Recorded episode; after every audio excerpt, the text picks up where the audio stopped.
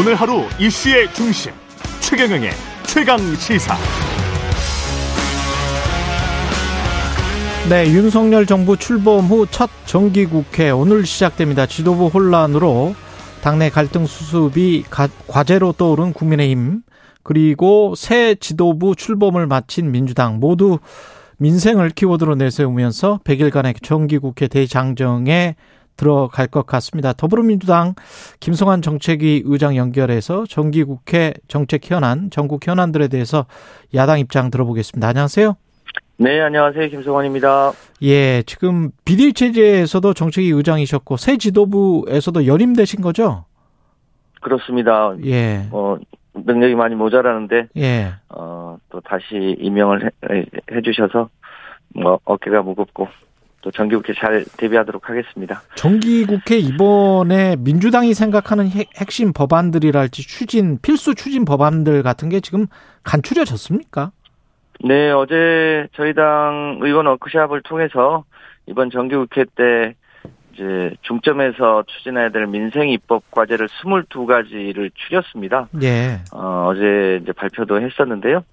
어, 예를 들면 지난번에 대우 조선해양 때 그 하청 기업이 파업을 하는데 어, 이 일종의 손배소를 과도하게 하려고 하지 않습니까? 예. 네, 그런 걸 막는 노란봉투법이라든가 또 이 고물가 어, 때문에 신음하고 있는 어, 일반 서민들을 위한 반값 교통비 지원법이라든가 이, 이 고금리 과정에서 또 은행들은 돈을 많이 벌지 않습니까?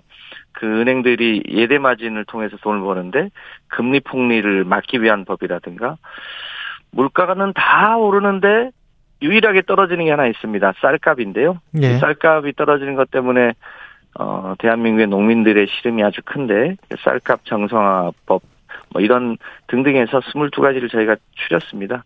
예. 이런 법들은 이번 정기국회 때 꼭 처리할 수 있도록 최선을 다하겠습니다. 근데 저 지금 집권 여당과 어떻게 잘 절충이 될 만한가요? 어떤 것들이 핵심 이슈로 떠오를까요?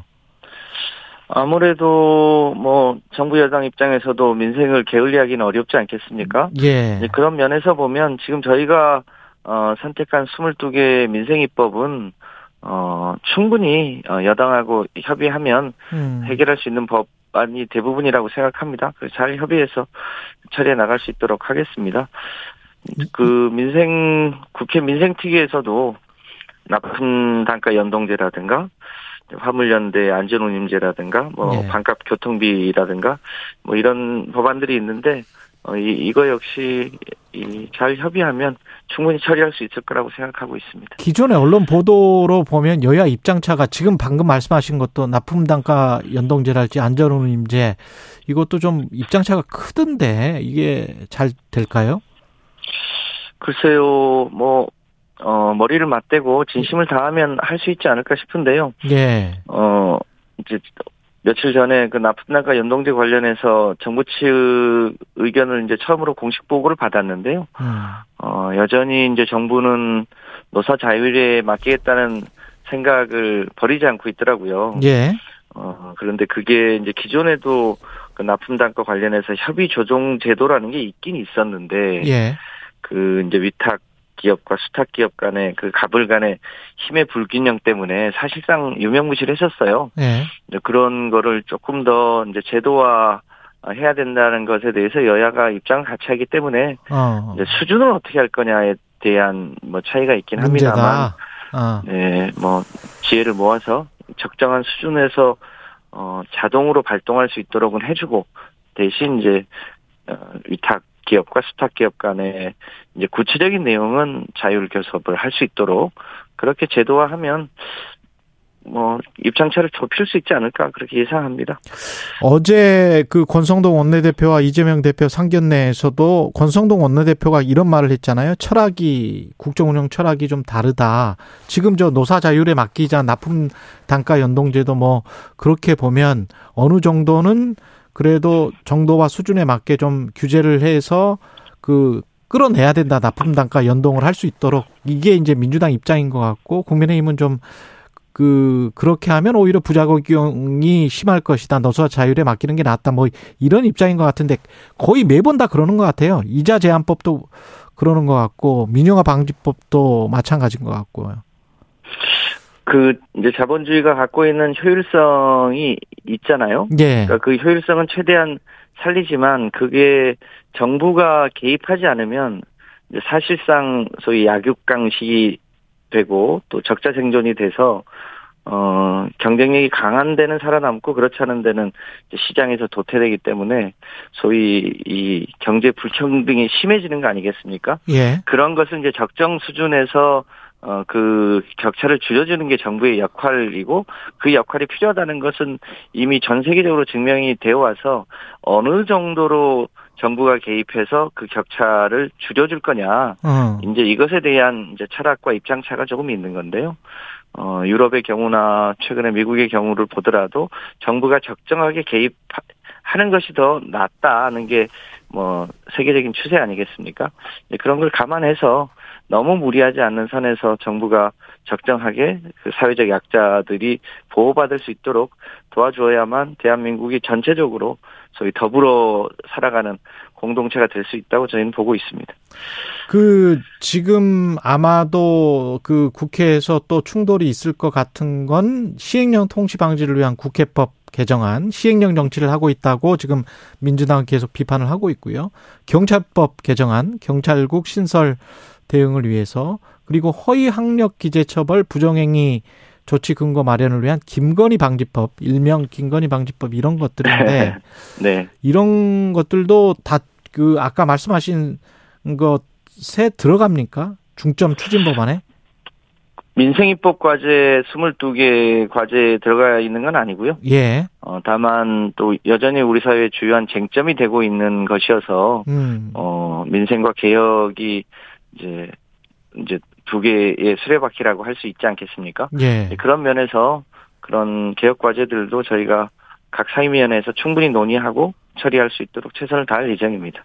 그 종부세 특별 공제 두고는 지금 어떤 입장인가요? 민주당과 이따 국민의힘 유류성걸 의원에게는 여쭤보겠습니다. 민주당 입장은 어떤 건가요? 그 종부세 이제 제도를 도입한 게 노무현 정부 때 아니겠습니까? 예. 그때 이제 종부세 기준액이 9억이었는데 그 사이에 이제 물가도 많이 오르고 해서 어 저희가 여당일 때 11억까지로 그 기준액을 좀 높였는데요. 어 국민의힘에서는 그 기준액을 훨씬 더 높이자 그리고 또 공정시장 가액 비율을 그러니까 과표가 될 수 있는 것을 100에서 60%로 거의 한 40% 정도를 깎아준 거거든요. 예. 이게 국민들한테 골고루 돌아가는 혜택이면 좋을 텐데 사실상 어. 큰 집을 갖고 있나 집을 여러 채 갖고 있는 사람한테 어 이제 과도하게 세금 혜택이 돌아가는 것이기 때문에 예. 어떻게 하는 게 적정한 수준이냐에 대해서 여야의 입장 차가 있는 것 같습니다. 저희는 음. 현행 기준대로 하더라도 특히 1가구 1주택 종부세는 어 장기 보유할 경우에는 거의 한 80% 정도의 어 감면을 해주게 되어 있거든요. 이제 그런 것 등을 고려해 보면 더군다나 과표에서 40%를 정부가 시행령을 통해서 깎아줄 수 있, 있고 또 실제로 그렇게 하겠다고 하기 때문에 더 이거를 과표를 뭐 11억에서 14억으로 올리는 것은 적절치 않다. 아. 서민들 부담이 갈수록 커지는데 왜 부자들 것만 깎아주냐 이런 의견이 큽니다. 그런 점에서 어, 어느 선을 하는 게 적정할지에 대해서는 여야가 또 머리를 맞대 봐야 될 거라고 생각합니다. 그 민주당의 어떤 마지노선 같은 게 있습니까? 지금 저 100%에서 60%로 낮추는 것 공정시장가에 이거는 시행령으로 그냥 할 수 있는 거예요? 네, 현행 법상 정부의 재량권을 60%에서 100% 사이로 아. 줄어놨는데요. 예. 여태는 대략 한 80% 선에서 적용을 해왔거든요. 예. 그런데 그거를 60%까지 낮추겠다고 하는 게 현재 정부 여당의 생각인데 그렇게 하면 어 집부자들에게는 큰 혜택이 돌아가는 반면에 서민들에게는 뭐 돌아갈 수 있는 혜택이 없거든요. 예. 이제 그런 걸 고려해 보면 적정하게 그 시행령의 규정도 적정하게 하는 게 맞겠다라고 저희는 보고 있습니다. 예. 그래서 14억까지는 안 된다. 만약에 이걸 이렇게 낮춰버리면 이런 말씀이시네요. 그렇습니다. 예, 예.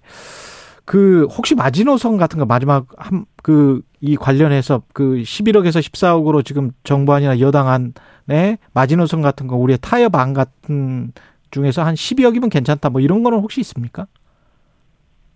네. 대략 이제 저희도 지난번에 그 정부세 기준액을 어느 정도로 하는 게 적정할 거냐라고 예. 해서 대략 어 부동산 이제 가액 기준으로 전체 2% 정도가 종부세를 부담하는 게 좋겠다라고 예. 해서 어 따져보고 이제 11억으로 조정을 했던 건데요. 음. 이제 그 사이에도 이제 약간의 집값이 오르고 해서 그게 이제 11억이 적정할지 12억이 적정할지 그거는 좀 살펴봐야 한다. 또 아, 최근에 다시 알겠습니다. 집값이 하향 조정되는 측면이 있어서 그래서 이제 그 내용과 관련해서는 저희 당의 기재위 의원들이 충분히 지금 검토하고 있는 걸로 알고 있습니다. 그 예산안 관련해서는 이재명 대표는 참 비정한 예산안이다. 정부의 예산안을 그렇게 비판을 했는데 어떻게 보세요, 의장님은? 네, 그, 그, 전년도에, 어, 예산에 비하면 조금 늘었는데, 이제 올해, 올해 예산은 두 차례 추경을 통해서, 어, 총 지출 규모가 600, 한 80조까지 늘어났지 않습니까? 예. 그것에 비하면 예산이 많이 줄어든 거예요. 어. 그래서 내용을 살펴봤더니 뭐 어르신 일자리 예산을 대폭 감액하거나 청년 일자리 지원 예산도 한 8천억 가까이 줄였더라고요. 그 코로나 때 그 지역의 소상공인들한테 정말 단비 같았던 게 소위 지역 화폐 예산이었는데 이것도 한 7천억 정도 삭감을 했고요. 이런 이 소상공이나 중소벤처 어, 기업들에게 돌아가야 될 여러 가지 예산들을 생각보다 많이 줄였습니다. 이제 이런 부분들 때문에 어, 이재명 대표가 비정하다고 표현하지 않았나 싶은데요. 이제 국회로 넘어오게 되면 어, 저희가 충분히 살펴서 어, 불효불급한 예산은 뭐 어, 삭감하겠지만 어, 꼭 필요한 예산은 증액하려고 염두에 두고 있습니다.